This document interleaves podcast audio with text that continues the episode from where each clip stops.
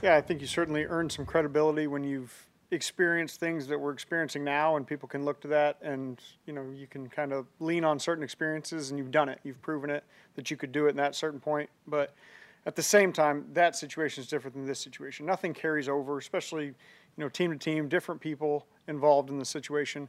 Um, but yeah, I, I mean there there is precedent that Doug can take a backup quarterback and win games. I mean, that, that's one of the big parts of it.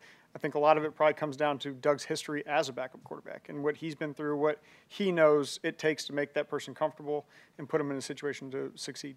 Is it difficult to put together a game plan when you're trying to figure out who your quarterback's going to be, maybe how healthy Trevor is if he goes? Does that make it more difficult to figure out what plays to, to put in for the week? Yeah, it's, it's probably a little bit more difficult than a normal week, but at the same time, no. I mean, there's certain elements to it where we have a plan for, you know, this is what we want to be able to run against this defense that puts our guys in the best possible position to succeed. Maybe if this is our quarterback, some of these elements maybe go away or not as emphasized, or some of these elements are more emphasized. But for the most part, I mean, the, the plan will maintain, the plan will be in place, and then we can adjust based on who the quarterback is, what their strengths are, um, or how the course of the game's going. Is it Blake Hance as, as the next guy up, or what do you guys have going on? We, we will continue to evaluate all our options in terms of putting the best five out there. So uh, there's a number of different contingency plans that we could possibly get into based on what gives us the best possibility to go play well. Is, is Ezra Cleveland a player that could switch over to tackle, or? That you know that could be one of our options. There's there's again there's a number of things we could potentially do that our ultimate goal is put the the five, the combination of five out there that gives us the best chance to play well. So biggest thing you guys lose without Christian being on the field? Um, I think there's a certain trust that he has from the quarterbacks, all the quarterbacks. I mean, obviously, he and Trevor have the most time on task together. Um, Christian has a certain skill set that we feel like we've really identified, honed in on, things he does well, but things the quarterbacks can trust. So there's just that certain unknown element with throwing other people in these positions to do things that he does really well in our system. Um, we have other guys that have skill sets that we'll do our best to maximize and utilize those guys in certain situations. But it's it's a big loss for us with a player of Christian's caliber. Um, you know, physically, but also mentally, what he can do and the, the flexibility he has within the game, within the system, to be able to move around a little bit. What, does it say to you about Parker that he was ready to go in there and produce? Yeah, Parker. I mean, Parker's a guy we've known from the jump. Mentally, could handle a lot. Now it, it's different when the bullets are flying. You got 10 seconds in a huddle and you got to get to the line, you got to execute, and things are changing quickly like that. But, you know, he, he handled himself pretty well out there. It helps having, you know, Evan Zay, guys that have experience in the system, can help you get lined up and move around a little bit. Um, but Parker did a good job for himself. Is it rare to see a guy like Myles Garrett? I mean, the, the player probably doesn't have many weaknesses, or, you know, I guess what have you seen from him? He is a freak show. I mean, he looks like the Hulk. Uh, we've watched the highlights of him playing basketball. We watched the highlights of him doing the 60-inch box jump. We've. I mean, it's incredible what he's able to do. You know, he's got speed, power, quickness.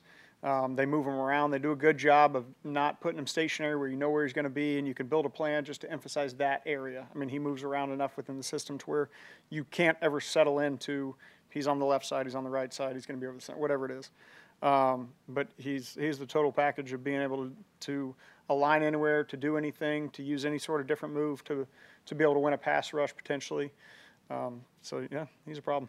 It doesn't obviously you can't really know how to defend him necessarily perfectly, but it does it help that Anton is sort of guard up against you know guys like Chris Jones, T.J. Watt, guys like that? Yeah, I mean there, there's there's no breaks in this league. Um, so we've faced great pass rushers on either side of the line.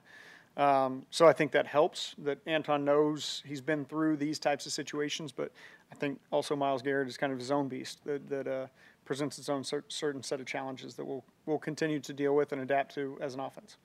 That experience with Jim Schwartz from Philadelphia, does his defense look that much different, or is he just kind of he does what he does?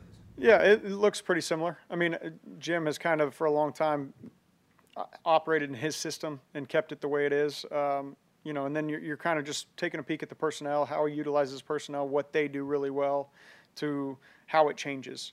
Um, but yeah, I mean, any, anytime you're around somebody, you're gonna, you're always gonna dive into their history, study where they came from, how they got to where they are, maybe how they operate in certain situations. So, spending, you know, five years worth of practice time with Jim as well, if that helps us, we'll see. You always want to confirm it on the tape before you get going, though. What's been the challenge? with the run game weeks, you guys stick with it, um, but it doesn't seem to continue moving forward after maybe the first couple quarters. What's been the challenge there? Yeah, I- I think it's been different things throughout the course of the year. I think there were times where early on we were struggling, and then by the fourth quarter we'd pop a couple bigs when, when we needed them. Um, and then the other night it felt like we got some going early, and then it kind of we, we hit our head a little bit on just some certain looks potentially that you know making sure we have answers for every possible look we could see. That's always one of the hard things.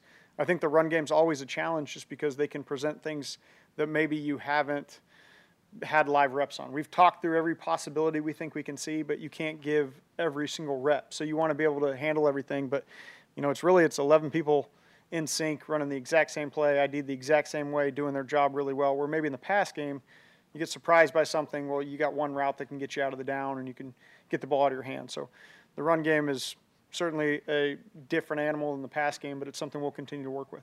How's CJ different from Trevor?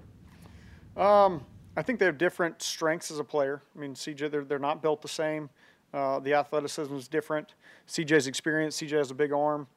Um, not to say Trevor doesn't, but I, I just think, you know, like anybody, player to player, there's, there's just a different skill set that they, they operate with. So, you know, depending on who the quarterback is, is kind of the system doesn't necessarily change, but the things you'll emphasize that we know Trevor does well versus what we think CJ does well, you would just change within a game of what you call, what you get to, what you try to emphasize. How important are the practice reps this week for CJ if he does go with the receivers just to get that timing down? Yeah, that's a big part of it. I mean, that, that's certainly a huge element of the pass game. And part of that is, you know, as Christian goes down, now Parker gets more reps. So whether it be Trevor or CJ, you want their chemistry with, with Parker to catch up to where, where it is with the other guys. I think you're starting to see that with Calvin as it gets going, as the season goes, and we bank all these reps, similar to the way it was last year, where you kind of see a culmination of all the reps starting from April to now, where everybody's kind of on the same page with how we anticipate certain things to happen. Now you're trying to get make sure that Parker gets up to speed with that, to at least where they trust him um, to be where they expect him to be. You suspect that, that is, uh, is Trevor gonna be uh, sitting out of practice again today? Uh, honestly, I don't know yet at this point. That we haven't gotten that word yet, so we'll see. Whoever's out there will practice. Did you get, uh, get a chance to commiserate with your brother for a very brief time after the game the other night? Not really. I I just said hi. See you later. That was it. So no further conversation until we, we see where we fall out at the end of the season. So see how it goes.